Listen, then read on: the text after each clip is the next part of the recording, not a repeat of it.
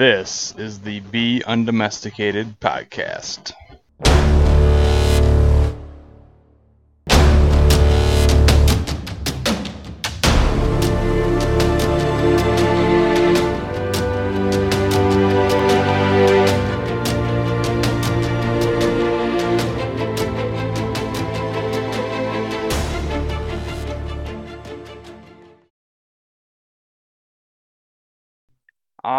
Welcome back to the Be Undomesticated podcast. I am your host, Cody. Today is March 23rd, 2023, and it is a Thursday. Today, we are going to be doing episode 11 here at Be Undomesticated, and the title for today's podcast is Thoughts on Building for the Future versus Building for Today. So today is going to be our segmented show. Have quite a few different segments going on, so let's go ahead and do a quick run-through overview of what we're going to be talking about today, and then we'll dive right into the meat of the podcast. So today's segments, we're going to do our farmstead features, talking more about quail today than anything else, but we'll touch on a couple other different things. We got a business update, how that's been going. We're going to dive into what the past couple of weeks have looked like here at Heartland Farms, and we're going to look at what we have in our future here coming up pretty quick. We're going to talk about this past week-ish in history, what happened previously that maybe we could learn from. We have a floral focus today that's going to be all about the green beans, so that ought to be a pretty fun one. We're going to touch very briefly on content creation stuff we got going on. We have Conspiracy Corner in today's episode. We're going to talk a little bit about Trump not being arrested. What that might actually mean.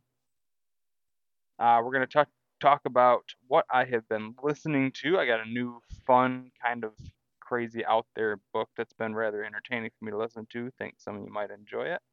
And then we're going to get into the meat and potatoes of our podcast, which is going to be building for the future versus building for today, and the mindset and thought process that goes into each of those. So buckle up, and let's go ahead and dive right into our first feature here, which is Farmstead Features.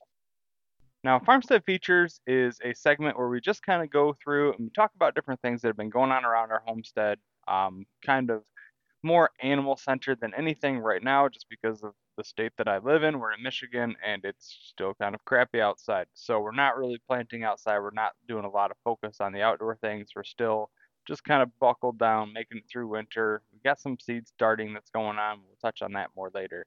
But so for today in Farmstead Features, the first round of quail are finally out of the house. Thank goodness gracious, they were nasty and gross, and I'm so sick of having them in my house. And I celebrated by 3 days later finishing hatching another batch of quail. So I have another batch of quail in my dining room, but that's okay. They're smaller. They don't smell as bad quite yet. So hopefully we'll get those ones raised up here in the next couple of weeks, get them outside and growing. The second batch is going to be more of a grow-out pen, just more for meat.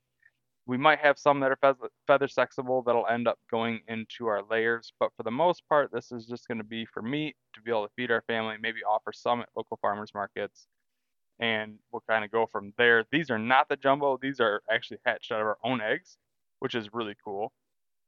I have to clean out the incubator from them, and I need to do a count on what the eggs ended up, how many put in there, because I didn't really count how many went in there. We had 77 that came out, and we had just an astronomical freaking hatch rate. Like, just wonderful. I bet I have maybe 10 eggs in there that did not hatch. We have just crazy good hatch rates from our own eggs here at the farm. So that's really cool to see that when we want to be able to crank that up, we're able to just flip a switch, and as long as those quail are laying eggs, we're able to produce more meat.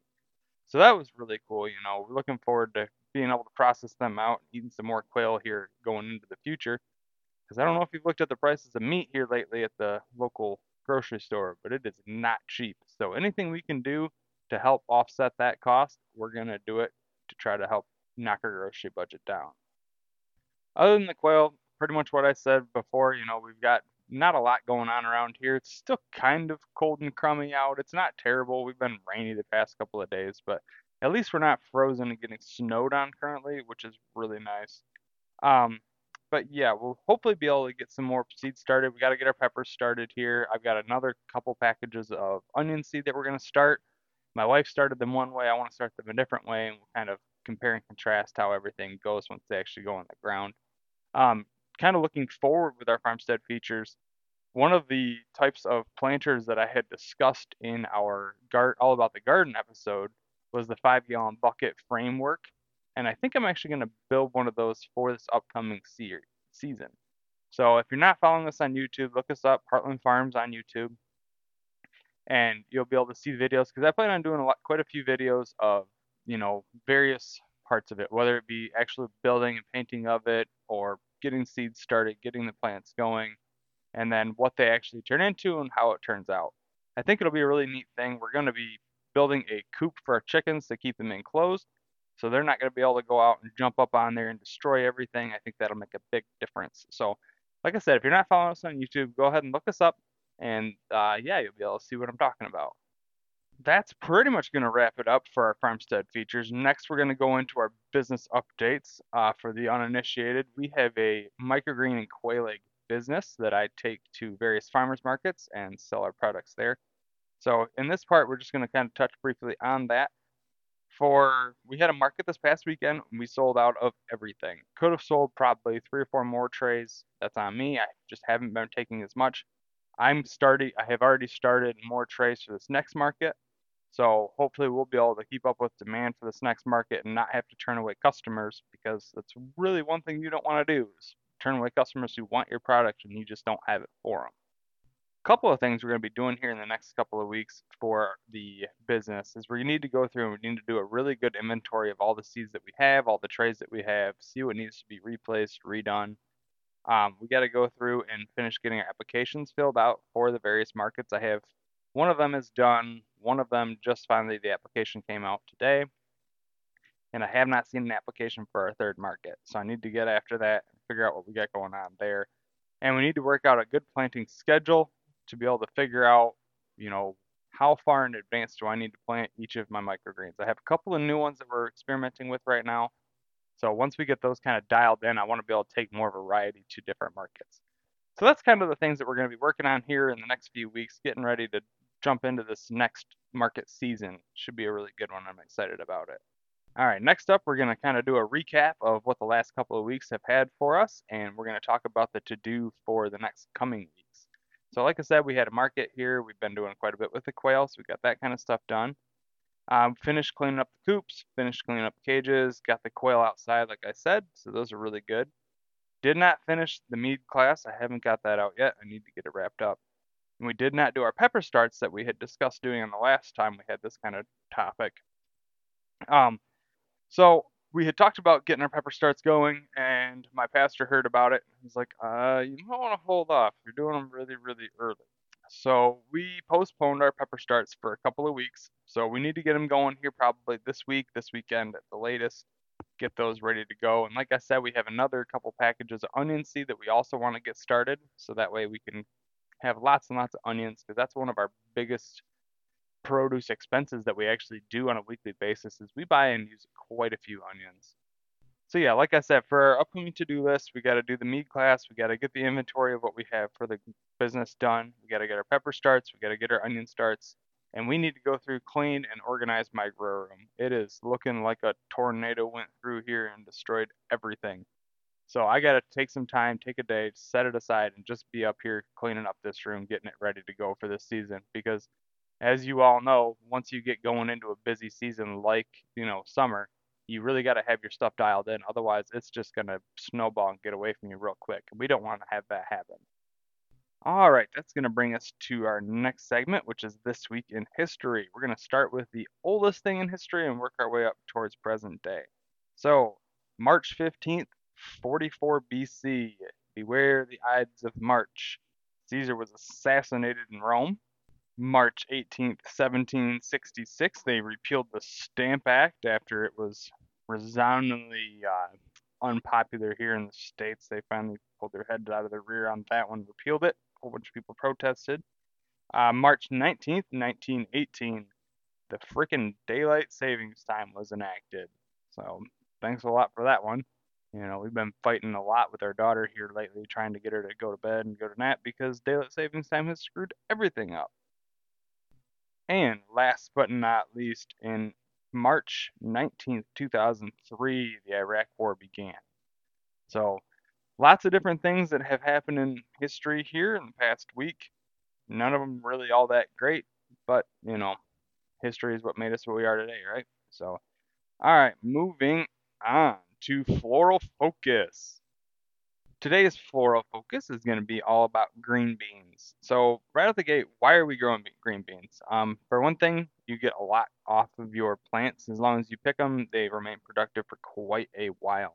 And we love eating them. They can up very well. They freeze up well. They're really good all-around kind of crop to grow. They're multi-purpose. You can eat them green. You can eat them raw. You can eat them plain. You can eat them in things. You can dry them out and pick the beans out of it if you want to eat them dried. So there's a lot of different things you can do with green beans. It makes them really versatile and kind of one of the things that we're looking to put into our staple crops for the year. We did quite a few of them last year and we're looking to up that for this year. A couple things on the history of green beans. They were always string beans. They weren't like green beans, snap beans, anything like that, up until 1889 when they started kind of developing that produce in order to get something that was less stringy and less tough. So that was kind of an interesting thing. They weren't very popular either until like home canning and freezing and having a freezer really became available. Because of the fact that it had such a short grow season, they didn't get a whole lot of production out of them compared to other crops. So they would put more time and emphasis on the other crops instead of growing something that they could only eat fresh.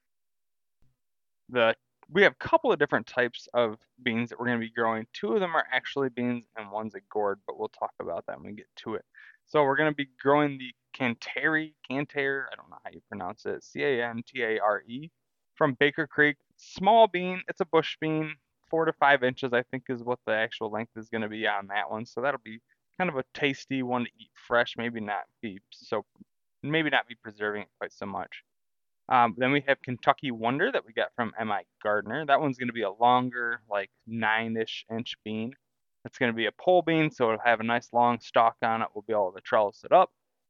And depending on which one of these actually produces more, we'll be able to, you know, freeze them, can them, preserve them for this coming winter. And then the last one that we're going to be growing, it's actually not a bean, but it's called a bean. It's a gourd. It's the Indian snake bean. So if you're familiar with Jack Spirko at all, he likes to talk about this quite a bit. It's 12 to 18 inches long. Gets really kind of long and spindly.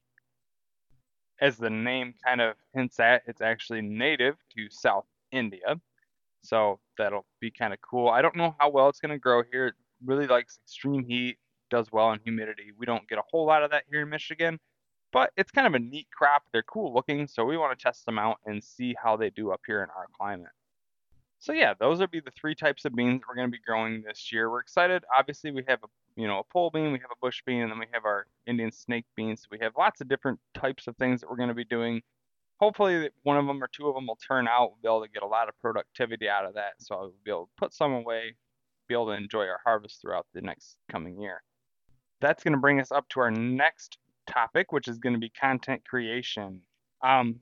Couple of different things. I don't know if we touched on a couple milestones that we've surpassed here at our homestead. Our farm's YouTube has reached over 100 subs, so that's really cool. My wife's been working awesome hard on that, and it's really neat to be able to see that grow. We're going to be doing a campaign with it here in the next couple of months to try to really ramp those numbers up. So stay tuned for that. I'm sure I'll be touting it here on the podcast.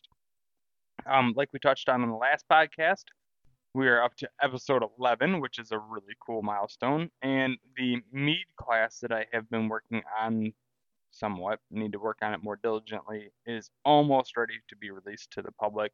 So be on the lookout for that. If you're in Michigan and you want to learn how to make mead, you know, keep watching, especially if you follow us on Facebook. Follow either Be Undomesticated or Heartland Farms. You'll be able to find information on both of their Facebook pages. That brings us up to Conspiracy Corner. So over this past weekend, big news story broke that Donald Trump had announced on his social media platform that he started that I don't know if it's Brooklyn or Manhattan district attorney was planning on arresting him this past Tuesday. Well, unless you live under a rock, you know that he does not currently have a jumpsuit to match his hair. So What ended up happening, as far as I can tell, was either he jumped the gun on it or he adhered to rumor. I don't really know. But they didn't end up arresting him. And now there's a bunch of rumors and things circulating around about how maybe the DA could be indicted on different charges. I don't know. And quite frankly, I'm just trying to avoid politics at all possible. So I did think it was rather entertaining that nothing ended up happening whatsoever about it. A whole bunch of people were up in arms on both sides of the aisle for absolutely nothing. So that's pretty interesting. Just goes to show you stay in your lane and you avoid politics at all costs, and you're going to be a much happier person for it. All right. The last part of today's episode before we get into the main topic that we're all here for has been different things I've been listening to. So I've always enjoyed listening to podcasts, and there's a lot of people that I listen to that I respect, and I respect their opinions on things. And it dawned on me that, you know, maybe I would enjoy listening to a lot of things that they listen to or learning about the things that they're learning about. But then thinking about it and listening to them more, I realized that it's very, very rare that any of them actually share a title or share a name to something that they're listening to or reading or learning from. And when I started this podcast, I didn't want to be like that. You know, maybe you guys want to learn something new. Maybe you're looking for a new book to listen to, a new podcast to listen to, something like that. So I decided I wanted to be able to bring that to the public. And thus, this segment was born. So a couple of things that I've been listening to and have listened to in this past week. Obviously, the usuals of LFTN and TSPC and Bear Independent, all those that I've talked about in the past. But there was a really good Joe Rogan interview with a guy on YouTube whose YouTube name is CoffeeZilla. If you don't know who he is, he does deep dives into different scams and a lot of stuff with cryptocurrency, but he used to do a lot more different things. He does stuff on the banking crisis, all these different topics. I've loved watching his videos for quite a while, and so it was really cool to hear him on a Joe Rogan interview where I think it was almost 3 hours. It was a really long podcast. Maybe it was 2 hours. Anyways, it was a really long podcast, really good conversation they had, and just very insightful into some of the ways that he goes about doing things, his struggles with social media, and, you know, the issues that come with the fame that he has because of what he does. So highly recommend looking that up. Like I said, that's the Joe Rogan podcast with CoffeeZilla. And give it a listen and see what you think, and then maybe go watch some CoffeeZilla stuff on YouTube because it's very entertaining and informative. Outside of that, I've been listening to a book called Fingerprints of the Gods. It's by a guy named Graham Hancock. Again, if you listen to Joe Rogan, you've heard him on there several times. He does a lot of, I don't want to call it conspiratorial history stuff, but anti-mainstream history topics. So very much kind of out there. I don't know how to describe it. The man obviously wrote some of this book while stoned, which to each their own, whatever. It's just the fluidity and the flow of the book isn't the greatest in parts. If you listen to it, you'll understand what I'm talking about. But if you're kind of a history nerd like I am, it's a really cool book to listen to because it makes you question things that you've never questioned before. It'll show you the similarities in the architecture from South America, ancient South America, to the Egyptians, and things that have been found all over the place that kind of all coincide and tie together in really strange, weird ways. And he does a really good job of presenting the facts and the numbers behind it. That's one thing that you're not going to get if you do the audiobook like what I've been listening to. You might not get a full good grasp of the numbers that he's discussing just because you don't have the numbers actually in front of you.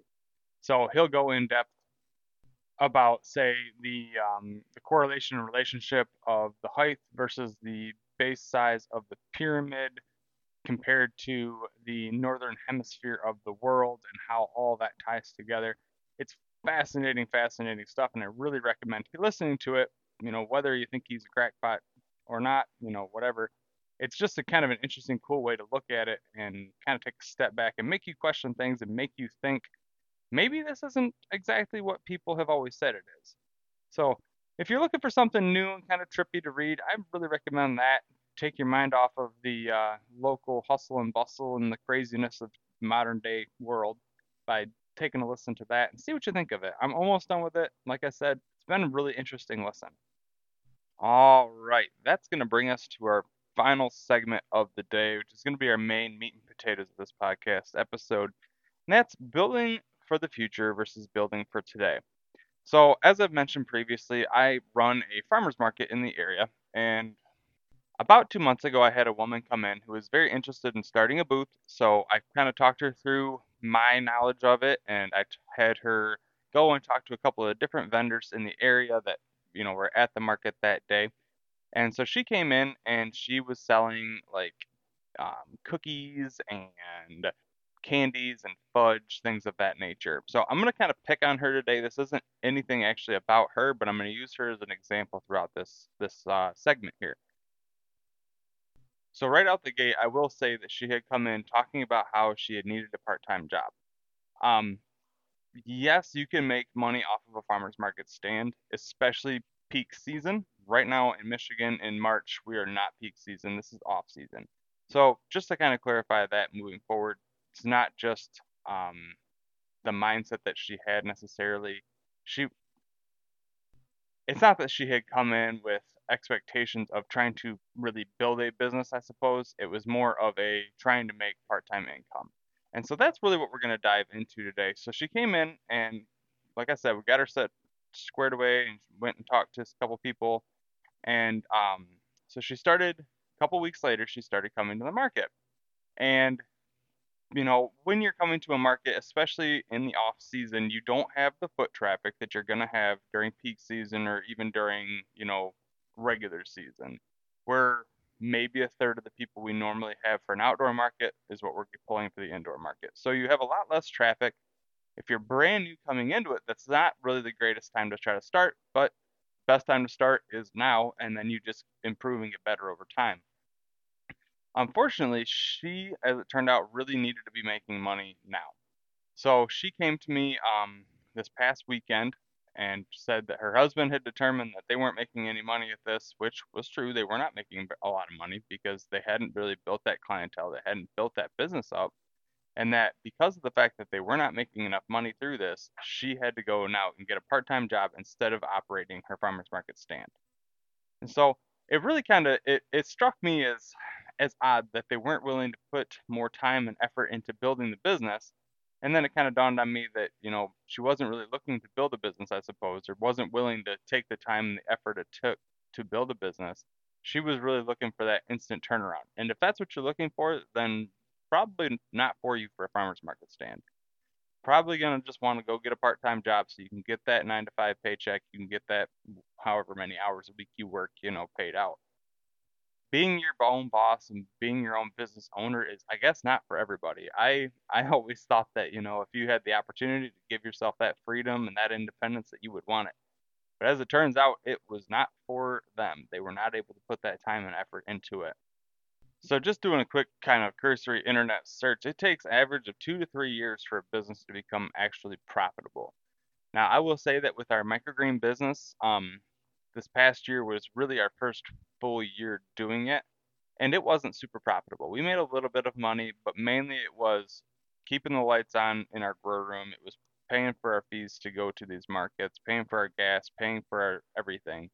And so, in all reality, it wasn't even profitable at all. We lost money on it last year. But that is a step that you have to take. It takes time, and you build on that year over year. You don't just walk into an instant profit. You know, if it was that easy, everybody would do it. But you have to actually take the time and build the clientele, build the business, take all that money that you could, quote unquote, take as profit, put it back into your business to improve what you're doing, to whether that is improving your processes. For us, it would be, you know, more grow lights, more racks, better ventilation, things of that nature. Take your money, put it back into the business so you can build that, so that way you can use that to kind of snowball and give you the opportunity to make more and more over time. And that's how you're really going to become profitable. If I had one rack of microgreens and that's all I had and I was trying to make it completely profitable off that, I'd be screwed. You can't do that. You have to be able to scale it to a certain point before it really becomes profitable. But even if you're not building infrastructure, take that money and put it into your marketing, put it into your you know, advertising, stuff like that, to where you get your name out there and become a household name in the area you're trying to work in. I guess I'm talking more specifically to people who are running small, either brick and mortar, or they're going to farmers market stands, things like that. If you're marketing online, that's a different animal that I'm not super familiar with, so I'm not going to speak to that so much. I'm just going to speak to what I'm actually familiar with and how I feel people could succeed doing what I'm talking about. Building a business to any size at all is just going to take time. Building a business to where it's actually profitable and you don't need to be putting every penny back into that business, and it's able to actually cut you a paycheck, pay you, takes even more time. So you have to go into it with the expectation that you're going to have a lot of effort, blood, sweat, tears, everything into your business without it paying you anything for a while. But once you get it built to a certain point, then it's really going to start paying you dividends. That's why we're talking about building for the future instead of building for today. If you're building for today, go flip burgers. Go to Walmart, get a part-time job. Go get a job for somebody else that's actually just going to pay you. Because part-time job is going to be way better for you short-term, most likely, than building your own business. But in the long run, what are you going to have at the end of the day? So, like I said, with this woman who had come in, she was trying more to make just an instant profit, which, if, like I said, in that case, go get a part-time job, go drive Uber, you know, Grubhub, whatever. Maybe you can do that on your off hours and still be building your business. She didn't have a full-time job that I'm aware of. So this was just kind of a part-time gig to be able to make a little bit of extra money to help pay bills. So maybe you can go drive Grubhub in the evenings or whenever and build your small business on the hours where you have to be there. So like with her in our farmers market, she has to be there Saturdays. Okay, well, you can't go drive Grubhub Saturdays. But guess what? You have a lot of other time that's not Saturdays that you could be doing that, whether that's evenings, Sundays, even after a market. She had a lot of opportunities to be able to go that route, but unfortunately, she didn't really see that for the opportunity that she had. And really, that just kind of comes down to an allocation of time at that point. So maybe you only have 10 hours a week, really, that you're able to pour into your business. So make sure you have a good product. That's step one. If you can't produce a good product at any sort of scale, then what are you going to do with it? Next, you're going to need to focus on your presentation. Get it to a point where it looks really good. You can take great pictures of it. Don't put all your nice fancy chocolates in crappy plastic wrap. Don't saran wrap your stuff because that looks like absolute trash and garbage. You can't market that well. So take a step back from whatever you're trying to sell and look at it as a customer. And hey, you know, is this something that's pleasing to the eye, that looks good, that I feel that I would buy if I was in the market for this? And you have to be kind of unbiased, and you actually be very critical of yourself and of your product to be able to improve it moving forward. Now, like I said, I'm picking on this woman just because it's fresh on my mind. That's what brought this topic to today's podcast. But it's nothing against her. Like I said, great lady, all that. But, you know, I went and did a little research after she had told me she was quitting. She hadn't created any sort of social media whatsoever for her business. That's step one. Facebook is free to set up. Instagram is free to set up. All these are just free. Take advantage of that. Once you have your product actually figured out, you need to be spending your time, money, effort into your marketing and your advertising to be able to get your stuff out there. If nobody knows that your stuff exists, or all they see is a clump of saran wrap, why would they even go look at your booth? Why would they go look at your product? Why are they going to take a second look at anything that you have to offer? And even then, she wasn't putting anything out on social media. She was relying on the market to be able to market her stuff for her, which we do a lot of. But at the same time, you need to be doing your own marketing. Like with our microgreens, that's one thing we really need to focus more on, is putting more pictures out there, putting more content out there to be able to get eyeballs on our product and on our business, in order to drive that business to us.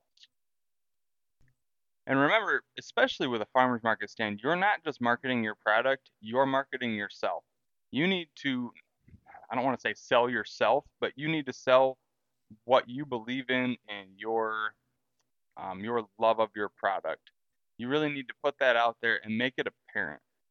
If you're hiding behind the table and sitting down and all you have is a crappy whiteboard, like that kind of stuff really shows, especially if your product doesn't show well.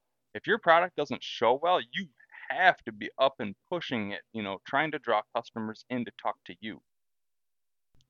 So really, I guess a lot of this podcast turned into more of a farmers market stand ripping session instead of a mindset building for the future instead of today. But I think you can glean some things away from it.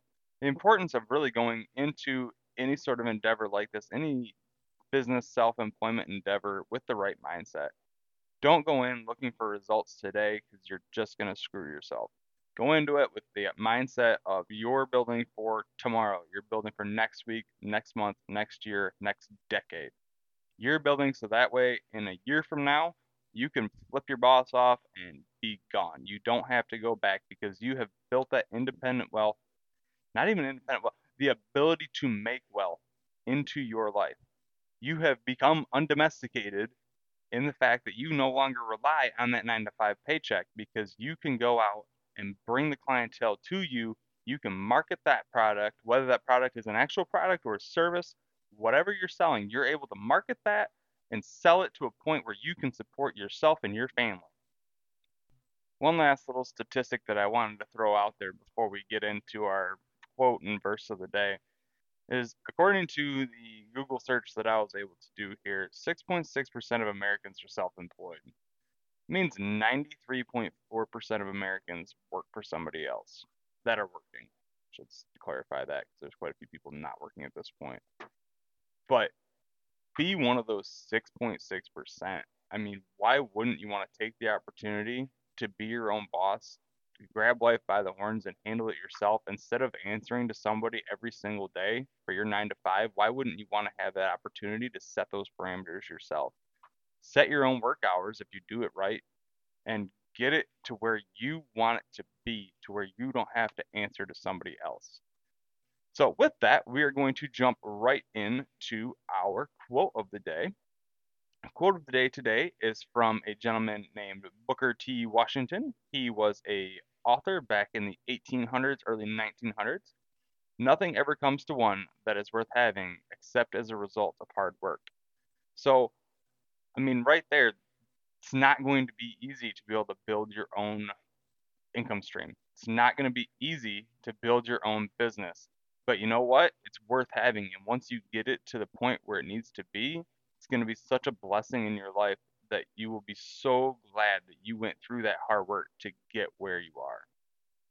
And finally, we're going to talk about our verse of the day, which is Proverbs 14, verse 23. All hard work brings a profit, but mere talk leads only to poverty. Get off your butt. Go work. Go start building that business you've always been talking about. Don't just sit around chatting about it. Analysis paralysis will kill all of us. Get off your tail and go at least try it. Maybe you succeed, maybe you fail. Most people who are successful in business have failed in business before they get to be successful in business. And even if you are successful right out the gate, you're going to have failures in that successful business. So go put the hard work into it and reap the rewards, reap the profit, instead of being only in poverty. Really, if you take away only one thing from this podcast today, I hope it's the idea that you have to have the right mindset going into trying to build a business. You can't go into it trying to instantly turn a profit because it's not going to go well for you. You need to be able to put the time, the effort, the money, the blood, the sweat, the tears into that business to be able to build it to a point where it's going to be turning a profit and it's going to be able to become more than just a tiny little side hustle that's paying you less than minimum wage for the time that you put into it. With that, I hope that I have inspired you to go forth and conquer your side hustle, small business dreams, plans, and aspirations.